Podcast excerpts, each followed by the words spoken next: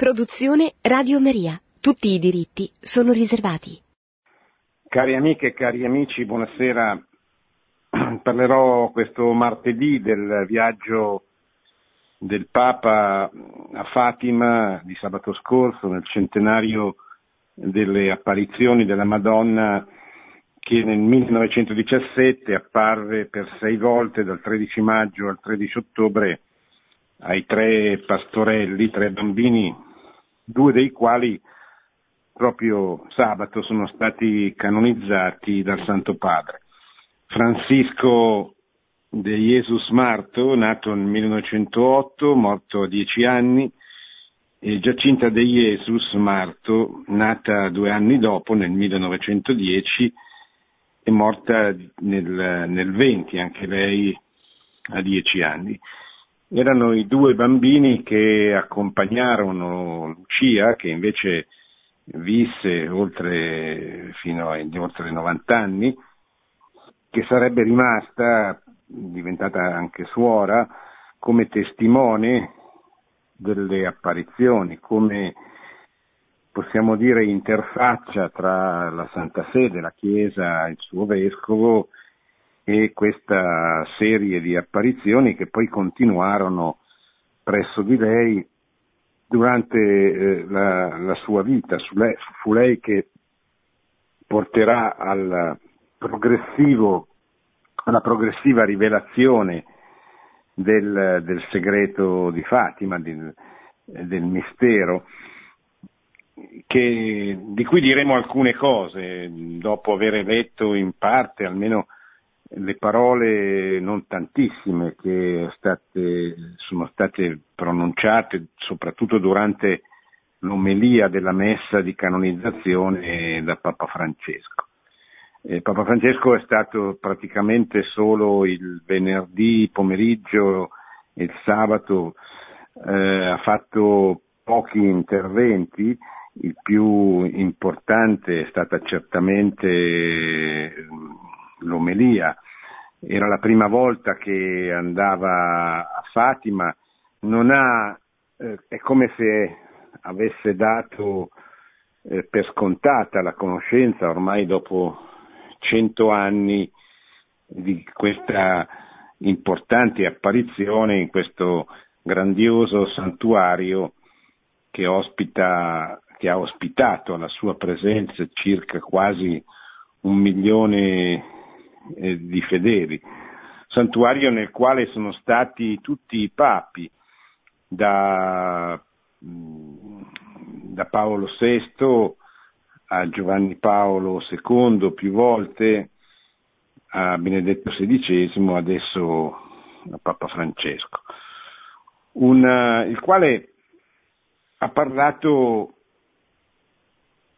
della certezza di avere una madre, Abbiamo una madre, aggrappati a lei come dei figli viviamo nella speranza che poggia su Gesù.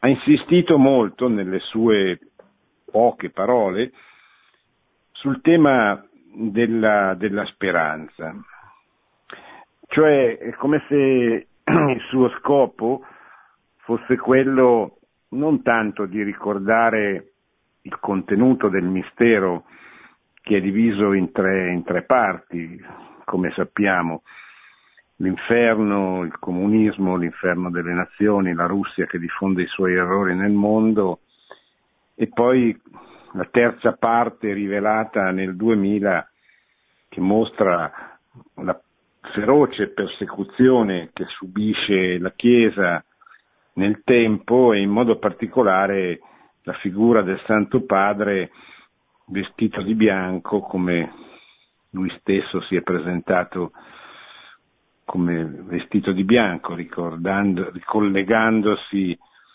alla, così, alla, terza parte eh, del, del segreto. Eh, Papa che vestito di bianco, vescovo vestito di bianco che, che viene ucciso nella, nella rivelazione della terza parte del segreto, come spiegherà poi il cardinale Ratzinger presentando l'interpretazione teologica di questa apparizione che ripeto verrà rivelata molto tempo dopo, nel 2000, a differenza delle altre due parti che erano già ampiamente conosciute dal mondo cattolico, Ratzinger dirà le profezie sono sempre condizionate dalla, risposta dei fedeli. Se, se c'è una risposta, quella che poteva essere, come nel caso specifico, la morte del Papa, può diventare, eh, può cambiare, come di fatto è cambiata. Se l'oggetto di quell'aggressione era Giovanni Paolo II, che il 13 maggio del 1981 venne ferito quasi mortalmente in piazza San Pietro, ma quel quasi probabilmente in quel quasi c'è la mano della Madonna che lo protesse, che accompagnò la pallottola, come dirà lui stesso, risvegliandosi e volendo andare a Fatima a ringraziare la Madonna il 13 maggio dell'anno successivo. Questo per dire che nelle, nelle profezie ci può essere quella parte umana, quella risposta umana all'appello del cielo eh, che può fare sì che la storia muti, che la storia, che la storia cambi. Il Papa invece che ricordare le parti del mistero che ha come date un po' per, per conosciute da tutti e in effetti sono molto conosciute anche se forse non come sarebbe auspicabile, ha insistito molto sulla, sulla, sulla speranza, cioè sul, sul messaggio di Fatima come un messaggio di speranza rivolto al futuro e non soltanto al passato. Sapete che sul tema futuro-passato c'è stato un lungo dibattito.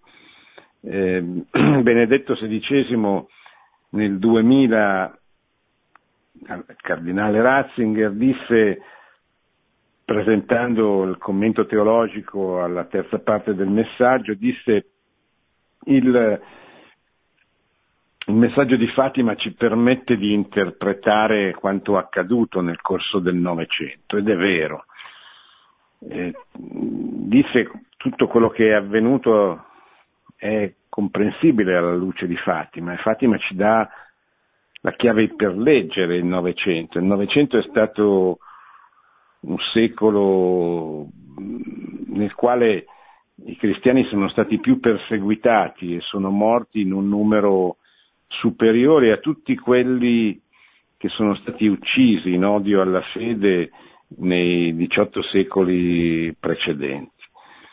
E l'artefice principale, non l'unico, non dimentichiamoci il nazismo, non dimentichiamoci la feroce persecuzione contro i, i cattolici messicani insorti al grido di Viva Cristo Re contro il governo massonico e anticlericale del Messico negli anni venti, però certamente la parte del leone nella persecuzione contro i cristiani la fece il comunismo, che dominò con la sua presenza,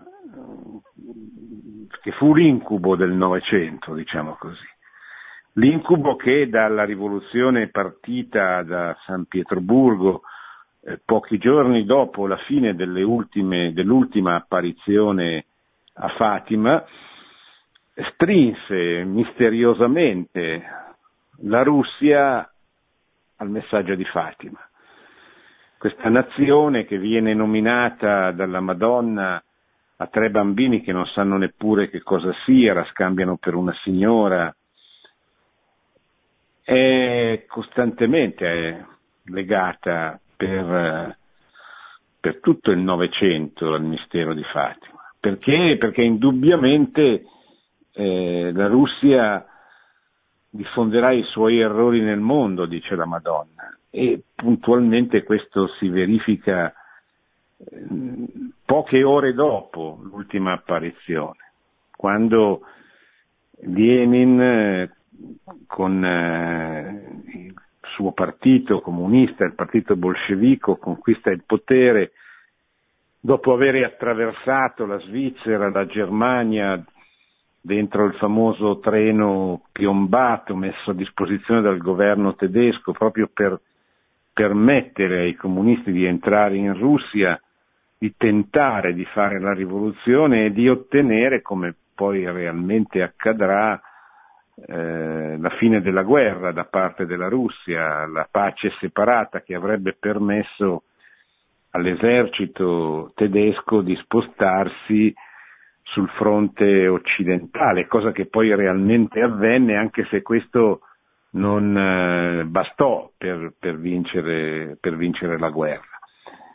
Il comunismo è strettamente legato a Fatima, la Russia diffonderà i suoi errori nel mondo, ma poi la Russia verrà consacrata dal Papa, la Russia cesserà di diffondere i suoi errori, la Russia si convertirà. La Madonna dice questo, non è un'ipotesi, è una certezza, la, la Russia si convertirà, noi non sappiamo quando, dove, come, sappiamo però che nel 1991, due anni dopo la caduta del muro di Berlino, la Russia ha cessato di diffondere i suoi errori comunisti nel mondo, magari potrebbe diffonderne altri, ma certamente il comunismo è stato il 25 dicembre, il Natale del 1991, è l'ultimo giorno in cui appare sulle mura del Cremlino la bandiera rossa dell'Unione Sovietica. Da allora non, non verrà più, non sventolerà più da quelle parti.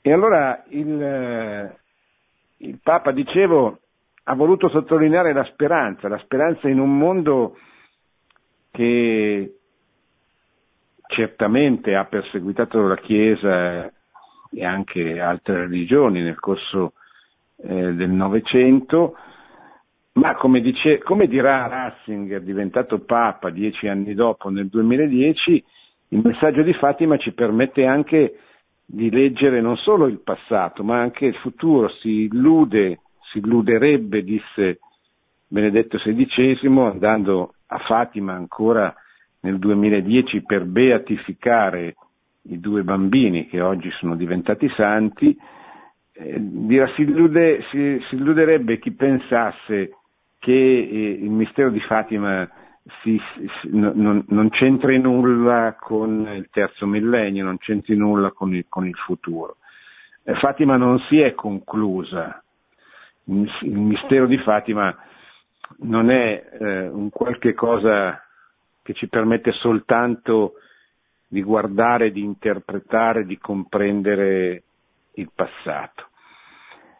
E in effetti la domanda è eh, la speranza che il mondo si converta, che avvengano quelle, quelle parole che la Madonna Fatima ha annunciato, infine il mio cuore immacolato trionferà.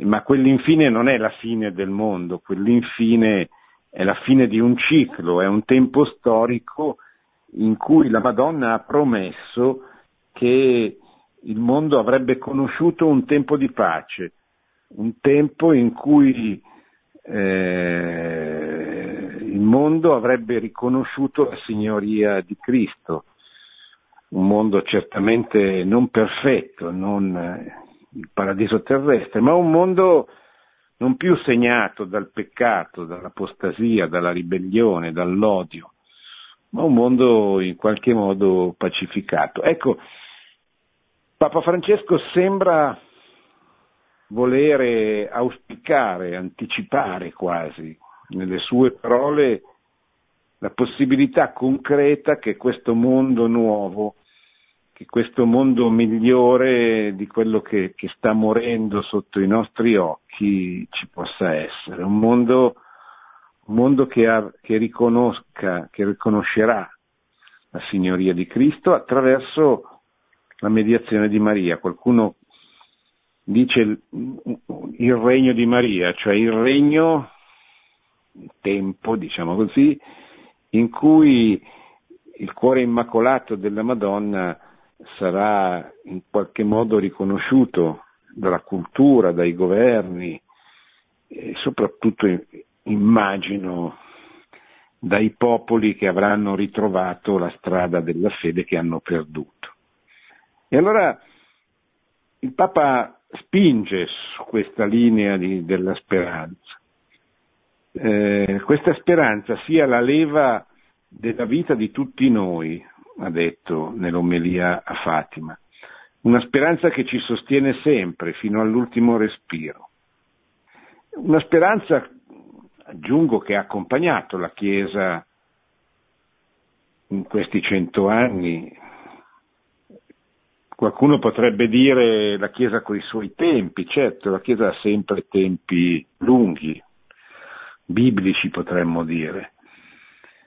La Madonna chiede a Suor Lucia che venga fatta la richiesta al Santo Padre di consacrare la Russia mondo, e il mondo al cuore immacolato di Maria in comunione con tutti i vescovi, ma ci vorranno molti decenni perché questo avvenga, perché prima Pio XII consacra la Russia, ma non con tutti i vescovi in comunione. Paolo VI nel 1967 fa la stessa cosa, ma senza la comunione dei vescovi. Giovanni Paolo II, tornato a Fatima nel 1992, la affida il mondo al cuore immacolato di Maria, ma anche, anche lì si, si, si dimentica i vescovi. E Suor Lucia tutte, tutte queste volte viene intervistata, interrogata e tutte le volte dice no, eh, il cielo non ha accolto questa consacrazione perché mancava la comunione dei vescovi. E allora finalmente l'8 dicembre del 1983 Giovanni Paolo scrive a tutti i vescovi del mondo invitandoli, auspicando che il 25 marzo, il giorno dell'incarnazione del mese, dell'anno successivo, del 1984, ci possa essere in comunione con lui da parte di tutti i vescovi la consacrazione alla Madonna. La statua della Madonna di Fatima viene portata appositamente in piazza San Pietro e il 25 marzo qualcosa avviene. Io stesso ricordo come quel giorno assistetti per, personalmente alla consacrazione della diocesi di Milano fatta dall'allora arcivescovo, il cardinale eh, Carlo Maria Martini, che eh, nel santuario di San Celso, nel pomeriggio del sabato, consacrò in comunione con, eh, con il Santo Padre Giovanni Paolo eh, il mondo al cuore immacolato di Maria. Quella volta, in quella circostanza, il Papa non pronunciò il nome della Russia, ma parlò di quei popoli che hanno un particolare bisogno, rivolgendosi a Maria, della tua assistenza, della tua protezione. Tutti capirono che stava parlando della Russia, e capirono anche che non voleva incidenti diplomatici in quel frangente, era l'epoca in cui stava finendo, ma stava finendo il periodo dell'espansione, dell'arroganza, della violenza comunista nel mondo perché, eh, perché stava per cominciare la perestroica di Gorbaciov, cioè la, la, la comprensione da parte della classe dirigente sovietica di avere perduto la battaglia, la sfida con l'Occidente, sia dal punto di vista economico-finanziario, sia dal punto di vista militare. Era stato creato lo scudo stellare. La stava, l'Unione Sovietica stava comprendendo che non avrebbe potuto più vincere la partita con l'Occidente e anzi stava comprendendo che soprattutto dopo la costruzione dello scudo stellare, diciamo così, le due parti non erano più sullo stesso piano. E, e verosimilmente il Papa non volle in quella circostanza correre il rischio che succedesse qualche cosa di irreparabile. Una guerra nucleare avrebbe portato alla scomparsa di intere nazioni, che è una delle frasi dette dalla Madonna a Fatima, sarebbe stata una catastrofe umanitaria spaventosa, incomprensibile. Il Papa farà sempre di tutto e fece di tutto per realizzare la pace nel mondo, eh, convocherà Assisi da lì a, poche, a, pochi, a poco tempo, nell'86, dove tutte le religioni saranno appunto state chiamate da San, da San Giovanni Paolo II a pregare per la pace. Fu un grande gesto universale che probabilmente contribuì a quello che poi accadde realmente nel 1989 con la caduta del muro di Berlino e nel 1991 con la fine dell'Unione Sovietica. E quindi anche però in quella circostanza Giovanni Paolo II si dimenticò di fare si è dimenticato nel, 2000, nel 1982 di fare la consacrazione in comunione con i vescovi, lo farà invece, come dopo la lettera scritta l'8 dicembre dell'83 nel, nel 1984. E allora Suor Lucia, interrogata per la prima volta, disse sì, questa volta la consacrazione è stata accolta, questa volta la consacrazione è stata accettata in cielo. E pochi anni dopo, nell'89, poco prima che cadesse il muro di Berlino, dirà a chi gli domandava guardate a est, cioè guardate a est per dire guardate che per capire il motivo per cui questa consacrazione è stata accettata e comincia a dare i suoi frutti, guardate quello che sta per succedere o quello che sta succedendo in qualche modo nei paesi, nei paesi dell'Est. Dicevo che il Santo Padre sembra avere, quando parla della speranza in questa circostanza, avere, di, avere in mente le tante guerre che ancora oggi ci sono, i tanti conflitti che non sono venuti meno. Il fatto che il mondo ha superato la tragedia del comunismo ma non, non si è convertito non ha trovato la pace, non ha trovato la giustizia, non ha trovato l'armonia, neppure quelle umanamente possibili in questa valle di lacrime. Al contrario, il mondo è entrato dopo il comunismo in un'epoca che Ratzinger ha chiamato la dittatura del relativismo per quanto riguarda la cultura dominante, che Papa Francesco chiama il mondo dove è in corso una guerra mondiale a pezzi, eh, che è, è ancora peggio da un certo punto di vista del rischio dello scontro, della contrapposizione Occidente e paesi comunisti che ha caratterizzato tutto il lungo periodo della guerra fredda. E, e il Papa è consapevole di questo grande rischio ancora oggi possibile da un certo punto di vista anche perché oggi non ci sono più due interlocutori che si contendono il mondo, diciamo così, a grandi linee come poteva essere nell'epoca della guerra fredda fino al 1989. Oggi gli attori, alcuni dei quali posseggono anche la bomba atomica, sono molti di più e sono molto più difficilmente controllabili benché molto meno potenti del, dei due grandi protagonisti del, dell'epoca della guerra fredda. Allora il Papa dice anche oggi c'è bisogno di una speranza, una speranza concreta, di una preghiera, perché questo non avvenga. E, e poi il Papa usa questa, questa virtù per dire, signori, noi dobbiamo uscire da noi stessi, dobbiamo portarla questa speranza che è una persona, che è la, la seconda persona della Santissima Trinità, il Figlio di Dio fatto uomo, la sua gioia, la sua verità, la sua liberazione dobbiamo portarle agli uomini di oggi che soffrono, che tacciono, che hanno perso il lume della ragione spesso che non sanno dove andare, che non hanno più una meta, che sono in preda a una disperazione a volte aggravata anche da condizioni materiali disastrose, ma si può essere poveri anche senza essere materialmente poveri. È povero per definizione chi, eh, chi non sa dove andare, chi non ha una meta nella vita.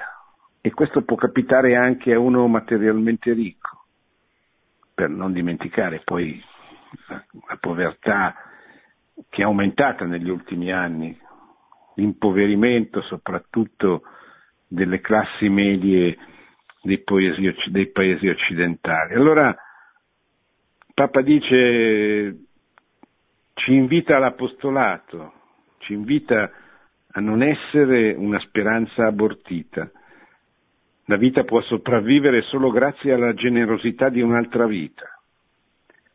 È un appello alla missione, all'apostolato. Una speranza che aiuta l'uomo a stare o a ritornare sulla via della luce.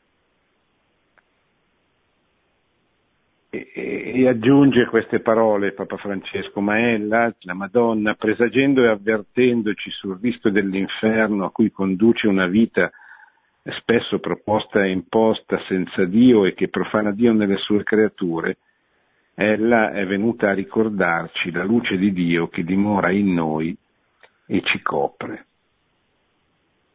Poi il Papa è tornato sul tema Fatima il giorno dopo il suo ritorno, la domenica, la regina Celi ha detto Dopo l'incontro con la bella signora, così la chiamavano, la bella signora è la Madonna vestita di, eh, di bianco, eh, che colpisce per la sua bellezza i tre bambini.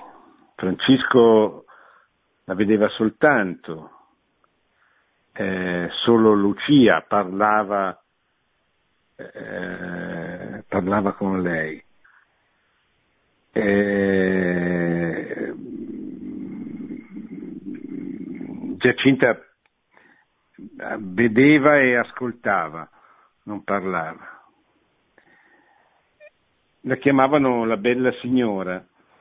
Il Papa dice i due veggenti recitavano frequentemente il rosario, facevano penitenza e offrivano sacrifici per ottenere la fine della guerra e per le anime più bisognose della Divina Misericordia. È molto, bella, è molto bello leggere, è molto edificante leggere queste brevissime vite dei due pastorelli.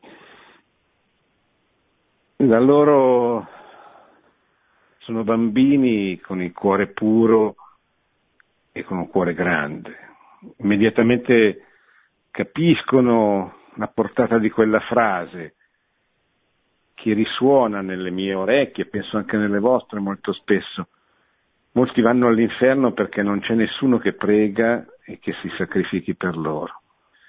E loro presero sul serio queste parole, cominciarono a fare sacrifici, a non mangiare, a non mangiare la merenda, a non mangiare il pasto, a darlo ad altri, a portare una sorta di CD, cioè avevano meno di dieci anni.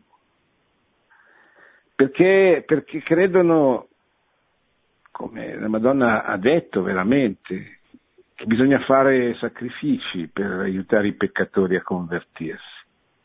E loro si offrono con grande con grande generosità. Il Papa coglie questo aspetto, dice recitavano il rosario, facevano penitenza, offrivano sacrifici. Anche oggi, dice Papa Francesco, c'è tanto bisogno di preghiera e di penitenza per implorare la grazia della conversione, per implorare la fine di tante guerre che sono dappertutto nel mondo e che si allargano sempre di più come pure la fine degli assurdi conflitti grandi e piccoli che sfigurano il volto dell'umanità. Lasciamoci guidare dalla luce che viene da Fatima. Papa Francesco parla esplicitamente di preghiera e di penitenza, non è vero che non ne abbia parlato come qualcuno ha scritto.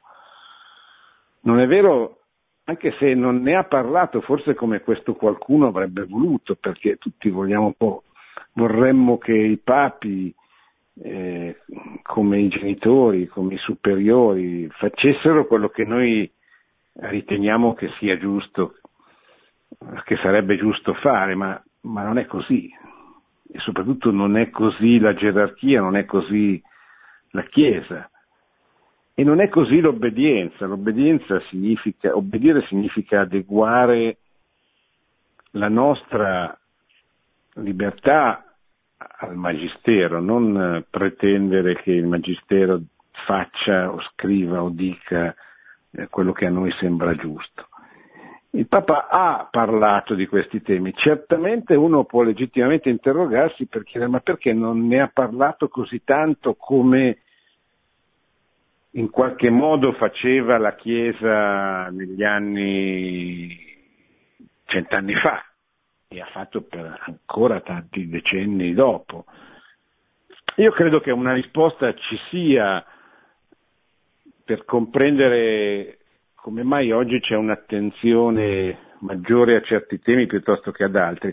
E la risposta sia nell'et et tipico del cristianesimo, cioè il cristianesimo non, non mette mai in contrapposizione gli aspetti, non mette mai in contrapposizione l'annuncio della fede con la, la richiesta di sacrifici e di penitenza non mette in contrapposizione la giustizia e la misericordia, non mette in contrapposizione la verità e la bellezza, ma è l'una e l'altra.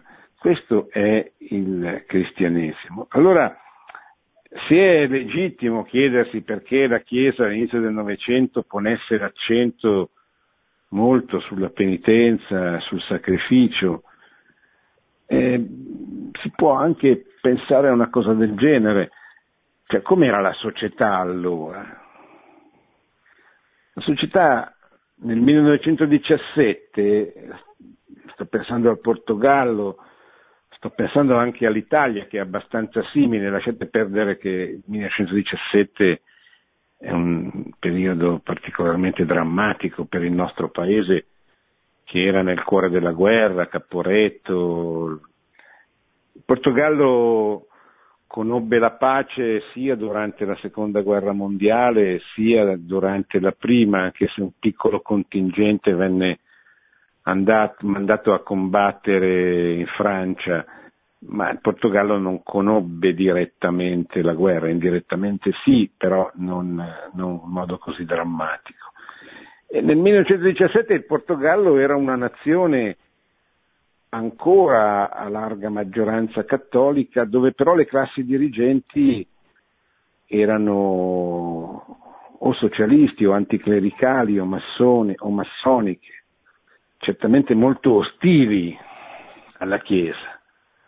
Se pensate alla stessa vicenda di Fatima, l'arresto dei bambini da parte del sindaco, le autorità massoniche che compaiono anche nei film, il numero spropositato di governi che si fecero nei primi vent'anni in Portogallo, che non riusciva ad avere un governo stabile, che passava da un governo all'altro, che viveva una profonda crisi, anche nella propria identità religiosa, culturale.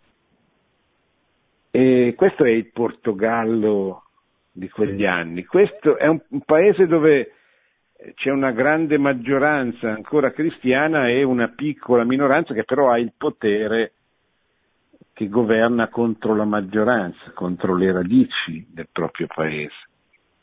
E allora la Chiesa cosa doveva fare?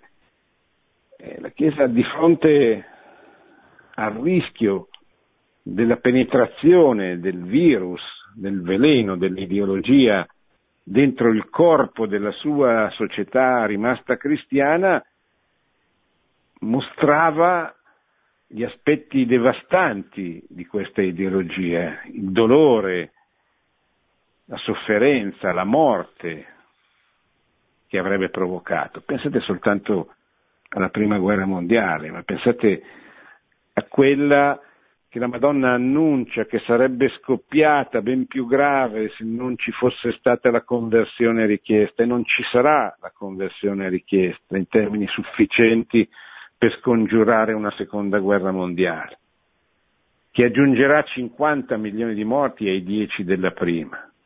Anche se forse da un punto di vista culturale non sarà così devastante come lo era la Grande Guerra, come lo era stata la Grande Guerra. La Grande Guerra fu un evento rivoluzionario di portata analoga soltanto alla rivoluzione francese.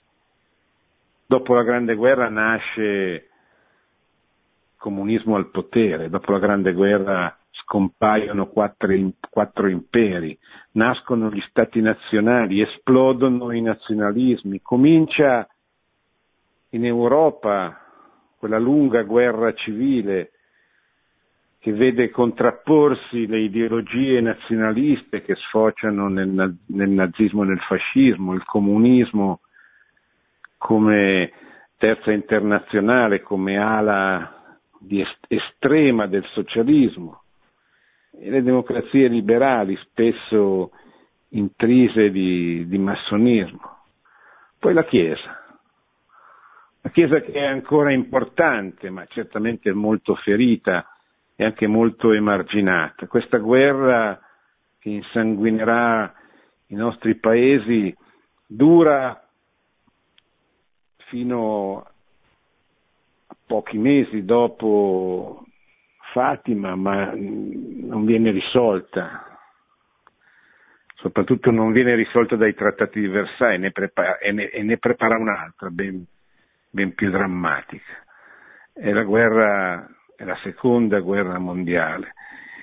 E la Chiesa però di fronte a quel mondo che era ancora un mondo in gran parte agricolo, in gran parte legato nelle classi più povere alle radici cristiane, mostra la tragedia, dice guardate se continuiamo a fare così finirà peggio e annuncia i castighi, le tragedie, annuncia le ferite.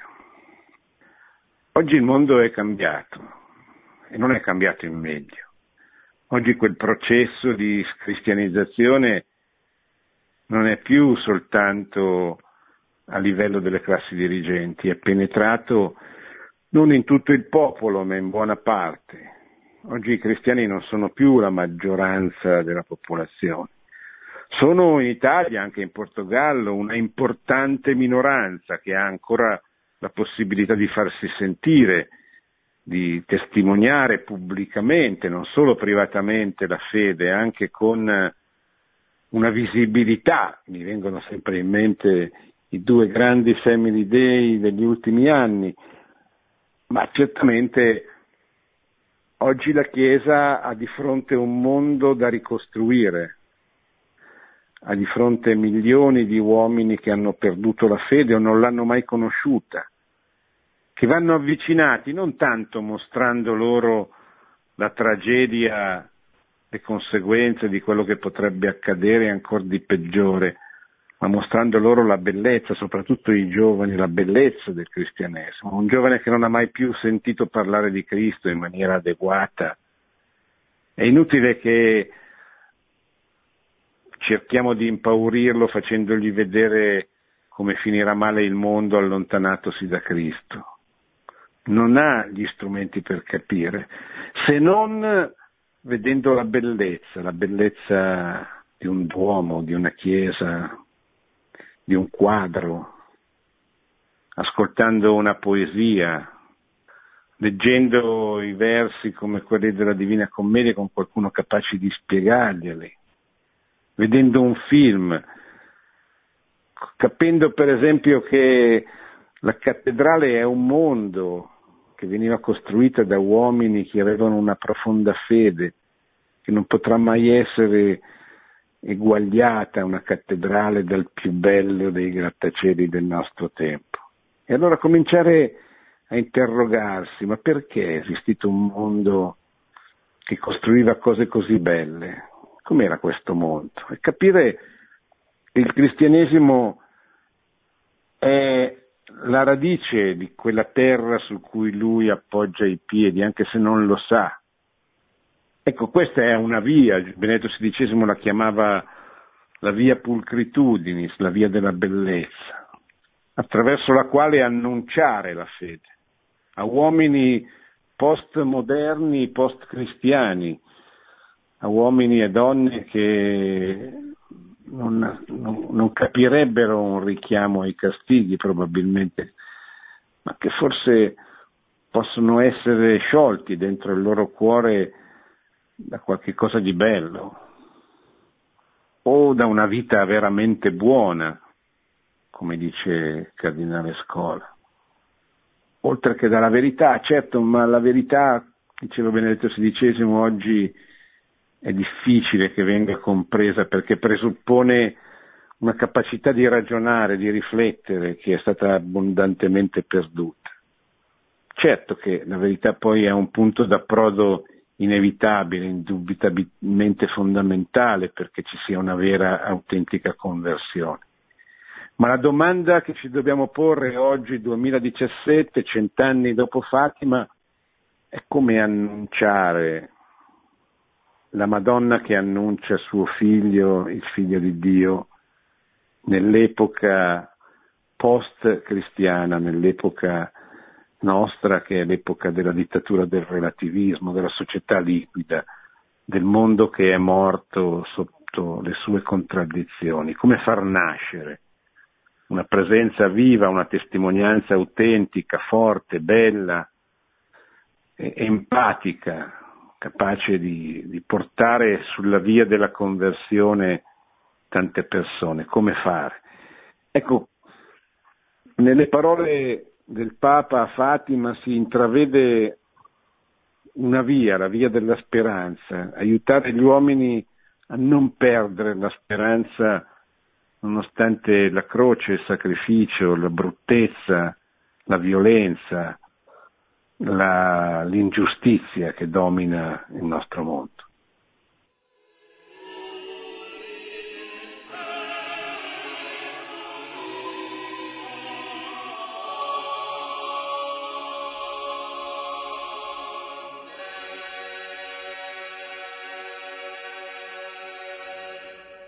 Pronto? Sì, prego. Buonasera, sono Emilio da Milano. Sì, posso? Prego, sì, prego. Allora, lei ha indicato il relativismo no, da combattere, ma nella visione di Francesco mi sembra di capire che ci sia soprattutto il capitalismo, le guerre, certamente le guerre a pezzi, le armi, la madre di tutte, e quindi in particolare addirittura diciamo una responsabilità occidentale, non lo so. La ringrazio. Sì, ma eh, beh, indubbiamente Papa viene da una storia diversa dalla, dalla nostra, per lui eh, quello che lei chiama il capitalismo è una forma di ingiustizia che produce i ricchi sempre più ricchi i poveri sempre più poveri. È una caratteristica spesso molto presente nelle nazioni latinoamericane che ha provocato per reazione, eh, per esempio nella sua terra, il peronismo che è certamente una forma di ribellione contro questa esclusione delle grandi masse dal, dal benessere perché c'è la concentrazione della ricchezza nelle mani di poche persone. Un capitalismo che lui spesso denuncia, capitalismo finanziario. Poi qualcuno dice, e anche giustamente, secondo me, che questo non è il capitalismo così come si è sviluppato storicamente in Europa, ma è una degenerazione del capitalismo. Adesso al di là comunque dei, eh, dei nomi, dei nominativi, delle definizioni, eh, certamente il Papa è molto preoccupato di, della presenza di, di, soprattutto di grandi megalopoli, grandi città con milioni e milioni di persone che vivono in estrema povertà è una cosa che noi non vediamo in Italia, dove c'è una tendenza ad andare a abitare sempre di più e fortunatamente nei piccoli centri, ma questa tendenza a concentrarsi nelle grandi città è purtroppo molto diffusa nel mondo. Pensate, so, a Buenos Aires, città del Messico, 25 milioni di abitanti. Quando il Papa parla delle periferie, certamente intende una categoria sociologica che sono gli ultimi, le persone abbandonate, povere, eh, ma intende soprattutto anche proprio le periferie, in senso, cioè, non è come andare alla periferia di Milano, andare nella periferia di San Paolo piuttosto che di Rio de Janeiro, piuttosto che di Città del Messico. Io non ci sono mai stato, ma tutti quelli che mi hanno raccontato come si vive lì eh, mi hanno raccontato di, una, di, un disagio, ma profondo, veramente profondo. Quindi, eh, siccome la Chiesa, come lei sa, pratica l'opzione preferenziale per, eh, per i poveri come una delle caratteristiche della sua dottrina sociale della Chiesa da tempi o da decenni, soprattutto Giovanni Paolo II insistette molto su, questa, su questo aspetto. E, e, quelli più poveri so, sono, sono questi, sono certamente anche i poveri colpiti dal relativismo, colpiti sicuramente dalla persecuzione, ma questa è un'altra cosa su cui peraltro il Papa Francesco insiste moltissimo. Ma i poveri sono proprio questi che vivono non soltanto nella povertà materiale, ma nell'assenza di strutture, di comunità, di famiglie, eh, dove poter condurre una vita degna di essere vissuta. Questo è un problema indubbiamente molto sentito da Papa Francesco, che però se, se, ha la pazienza di andare a leggere i suoi predecessori è un problema sentito da tutti i suoi predecessori. Certamente lui provenendo da quel mondo ha una sensibilità ancora più spiccata forse. Pronto? Prego. Buonasera, sono Nerio sì. da Grosseto. Eh, sì. Mi sente? Sì, sì. Eh, volevo dire, eh, nonostante le, tutte le apparizioni della Madonna di Fatima e tutte le altre, eh, qua questa società moderna eh, ha portato un po' a venerare di più gli averi o cose del genere.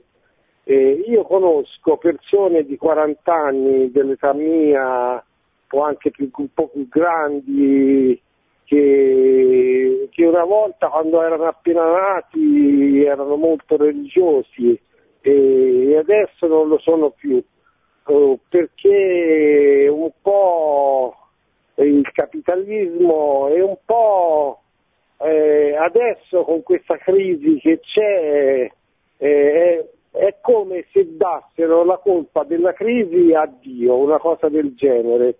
Molti sono mm. arrabbiati con Dio eh, e poi vedendo il mondo come vanno le cose nel mondo che non stanno andando bene proprio per niente, eh, mm. io non ci vedo soluzione.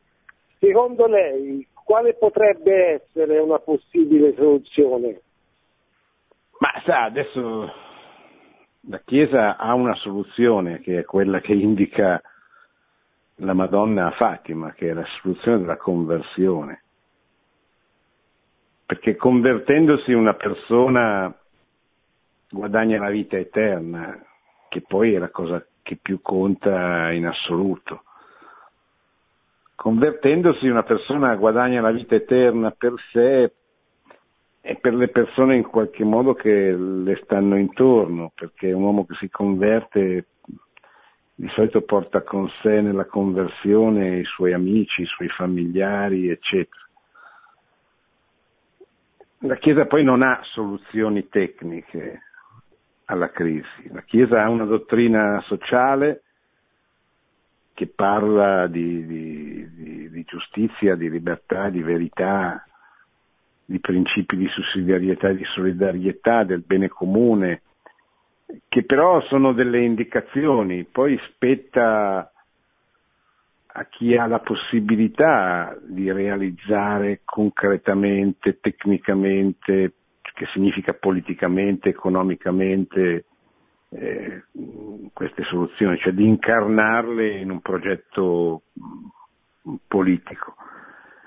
Ma sicuramente se però non c'è una conversione previa, quando dico conversione non intendo soltanto il riconoscere Cristo come figlio di Dio, ma proprio convertirsi alla verità sull'uomo, alla verità sulla società, per costruire eh, un'umanità migliore bisogna sapere come Dio ha voluto che fosse quest'uomo questo è estremamente importante perché se non abbiamo le idee chiare su questo non potremo mai costruire un mondo adeguato a un uomo che non conosciamo. Ecco, la dottrina sociale della Chiesa ci, ci aiuta a conoscere uh, questa corretta antropologia, questa, uh, ci, ci, fornisce una concezione dell'uomo vera, cioè come, come l'uomo è uscito dal, dal, piano di Dio, come è realmente nella, nel suo essere composto di, di, di anima, di corpo, di, di relazionalità, eccetera. Pronto? Eh, buonasera dottor Invernizzi, mi chiamo Jacopo, par- parlo da Roma. Dunque, volevo dire questo, e volevo dire a proposito di quell'ascoltatore che diceva ehm, eh, del fatto che il disastro mondiale e sarebbe determinato dal, diciamo, dal capitalismo finanziario. No?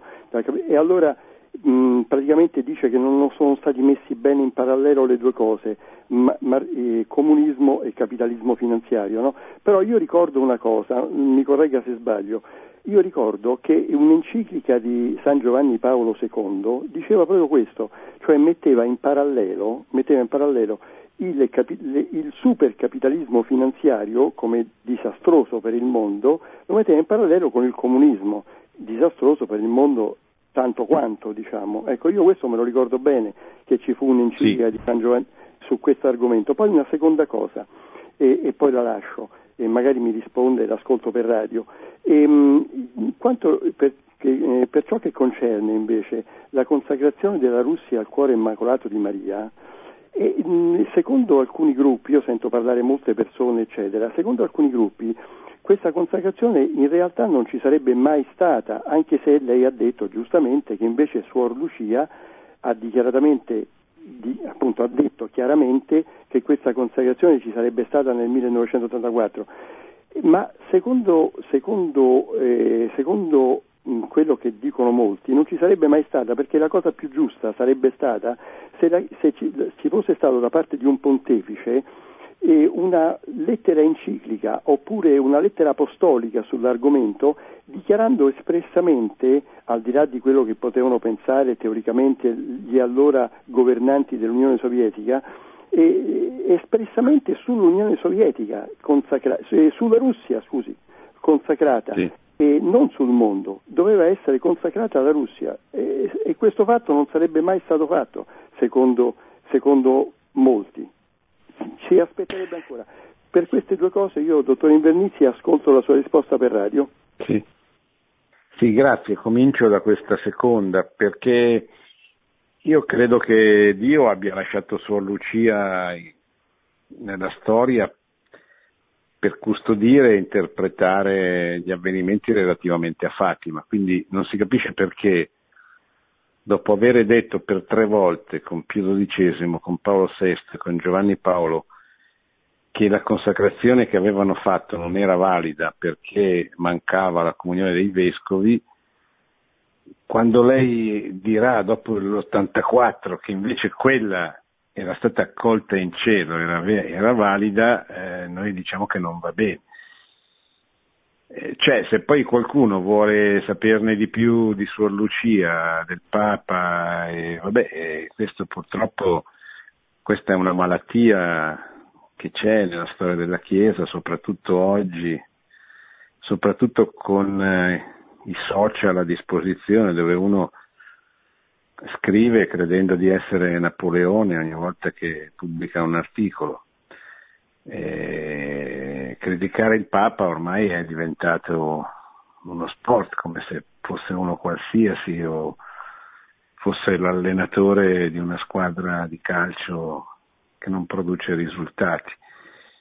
Purtroppo questo è una conseguenza del relativismo, cioè di quella cultura sessantottina che è penetrata anche nella Chiesa, anche nel mondo, eh, che dice di, di, essere per la tradizione, per la gerarchia, per l'autorità, per l'obbedienza, ma poi si comporta con atteggiamenti anarchici e da, e da, e da relativismo dei, della peggior specie. Eh, detto questo, non so che cosa dire di più, cioè io posso riportare le parole di, di, di, di Sor Lucia, posso dire che si possono capire le ragioni di, di, questa, di, questo riferimento specifico e preciso, anche se tutti hanno capito che, che il Papa si riferisse alla, alla Russia. Quanto al primo tema, cioè Giovanni Paolo II nel 91 scrive la Centesimus Annus, dopo la caduta del muro di Berlino, la fine dell'Unione Sovietica, e mette in guardia, dice, certamente noi abbiamo superato il grande problema del comunismo, però il consumismo e questa mentalità per cui l'unica cosa che importa è produrre per consumare, produrre per consumare, produrre per consumare non va bene, cioè non porta a una società equilibrata.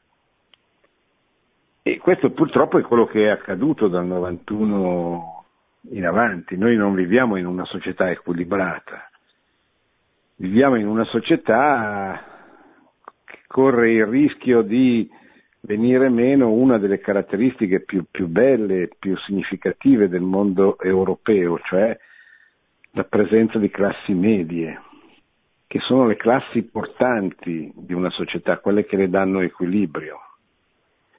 Purtroppo si fa fatica, le classi medie stanno impoverendosi, credo che ci sia ancora difficoltà che nascano soprattutto nei paesi del, dell'Europa orientale, già ex comunisti. E invece c'è questa tendenza a, così, all'aumento del potere finanziario, del potere non trasparente, non visibile. E eh, c'è un aumento oggettivo, soprattutto dopo la crisi del 2008, delle famiglie che vivono sotto la soglia della povertà. Questo è un problema, cioè un problema che non credo possa essere risolto soltanto liberando la società dalla, da una presenza eccessiva, massiccia dello Stato, cioè dello statalismo. E credo che si debbano trovare delle ricette per eh, affrontare e risolvere questi problemi, per restituire un equilibrio che non c'è nelle nostre società italiane. Che cosa fare? Beh, io credo che la cosa che bisognerebbe fare è studiare la dottrina sociale della Chiesa, eh, soprattutto che la studiassero quelli che poi hanno il potere di intervenire per risolvere questi problemi. Allora capirebbero cosa significa armonizzare il principio del bene comune, il principio di sussidiarietà, il principio di solidarietà, i valori a supporto di questi principi, la verità, la giustizia, la libertà. Ecco, questo studio, questo, considerare queste cose è un grande aiuto per chi poi deve prendere le decisioni operative tecniche, che sono gli economisti e soprattutto gli uomini politici, che però spesso non hanno, non avendo delle basi, non avendo un pensiero forte alle loro spalle e decidono un po' così come, come gli viene. Ecco. E questo non aiuta a risolvere i problemi. Ecco. Pronto? Pronto, buonasera, sono Giancarlo, chiamo da Firenze. Sì, Giancarlo, buonasera. Senta, io ogni volta che l'ascolto eh, riesco a imparare sempre qualcosa, però comunque io le volevo dire questo. Noi, io qui a Firenze ho il sindaco La Pila, basterebbe che ognuno di noi, oltre che a pensare questo, nel senso, il, il, il Vangelo cosa ci dice? Di amare il nostro Signore più di ogni altra cosa, ma però dice anche di aiutare il nostro prossimo. Se ognuno di noi nel suo piccolo potesse aiutare il proprio prossimo. A me mi ha colpito una frase di mio figlio due giorni fa che trovandosi a Firenze alla stazione c'era uno extracomunitario che non aveva niente da mangiare e gli faceva molto freddo. Mio figlio si è levato il giubbotto, gliel'ha dato e gli ha dato il panino che aveva nella borsa e questo mi rende di grande felicità. Arrivederci Sì, Giancarlo, è vero, però però ecco, noi non possiamo pensare di risolvere i problemi sociali, politici, di dimensioni nazionali e internazionali eh, con la sola carità personale, che ci vuole, è fondamentale. Benedetto XVI nella Caritas in Veritate invita a introdurre la categoria della gratuità proprio nell'economia, dice attenzione, l'economia, la gratuità non è un fatto così essere buoni, è un fatto che deve avere anche un risvolto pubblico, un risvolto economico, cioè deve entrare come dimensione presente nelle scelte, nelle decisioni. Però, però come ai tempi della Rerum Novarum, quando Leone XIII capì che la questione operaia aveva raggiunto dimensioni tali che non risolte, che non poteva essere risolta soltanto da un approccio generoso, buono, santo dei singoli.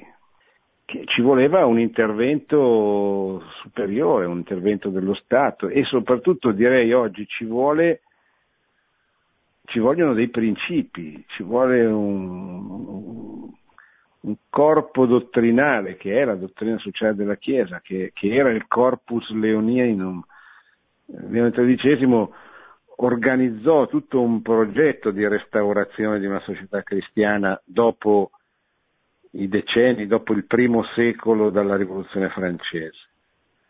E questo, anche se non si concretizzò, però rappresentò una linea, un, una linea di tendenza, un punto di riferimento, una luce per i cristiani di quel tempo. Ecco, noi abbiamo bisogno di questo, abbiamo bisogno di qualcuno che studi le encicliche sociali, le traduca in un linguaggio accessibile anche agli uomini politici di oggi, che purtroppo non sono dei grandi intellettuali, perché capiscano cosa possono, perché riflettano su che cosa possono fare, eccetera. Poi va benissimo suo figlio, va benissimo la carità che ciascuno di noi deve fare. Certamente ogni gesto migliora il mondo perché non è mai privo di conseguenze sociali, ogni gesto buono. Però non basta, ecco cioè alla Chiesa, alla sua dottrina sociale, ai movimenti cattolici ha chiesto qualcosa di più. Bene, siamo arrivati quasi a mezzanotte, io ringrazio coloro che sono intervenuti. Eh, ricordo che abbiamo parlato del viaggio, Fatima, del viaggio a Fatima del Santo Padre e poi abbiamo parlato così di come il mistero di Fatima ha accompagnato la storia del mondo per cento anni e in modo particolare la storia della Russia. Speriamo che tutti i nostri ascoltatori e in generale Fatima non, non esca dalla, dall'attenzione, dalla loro attenzione. Siamo nell'anno del centenario. Sono passati cent'anni e cent'anni eh, non, che non si concludano con, con il viaggio del Papa. Ecco continuiamo a riflettere, a parlare, a fare conferenze, a organizzare incontri. Io sono disponibile a venire a parlare di Fatima, che è un tema importantissimo perché è la chiave di lettura del Novecento, perché se non riusciamo a capire che cosa è successo non riusciremo a costruire il futuro, ma è anche, come ha detto Papa Francesco, è anche un momento di speranza importantissima per, per questo difficile cammino nel terzo millennio degli uomini e dei cristiani in particolare. È una luce che ci invita a donare la nostra vita per il bene comune, per il bene de, per gli altri, per, perché eh, avvenga il più, più, presto possibile l'avvento del suo, del, del suo regno, del suo cuore, del regno del suo cuore immacolato. No? Infine il mio cuore immacolato trionferà. Questa sia la nostra speranza in questi giorni e nelle prossime settimane. Grazie, buonanotte a tutti. Produzione Radio Maria. Tutti i diritti sono riservati.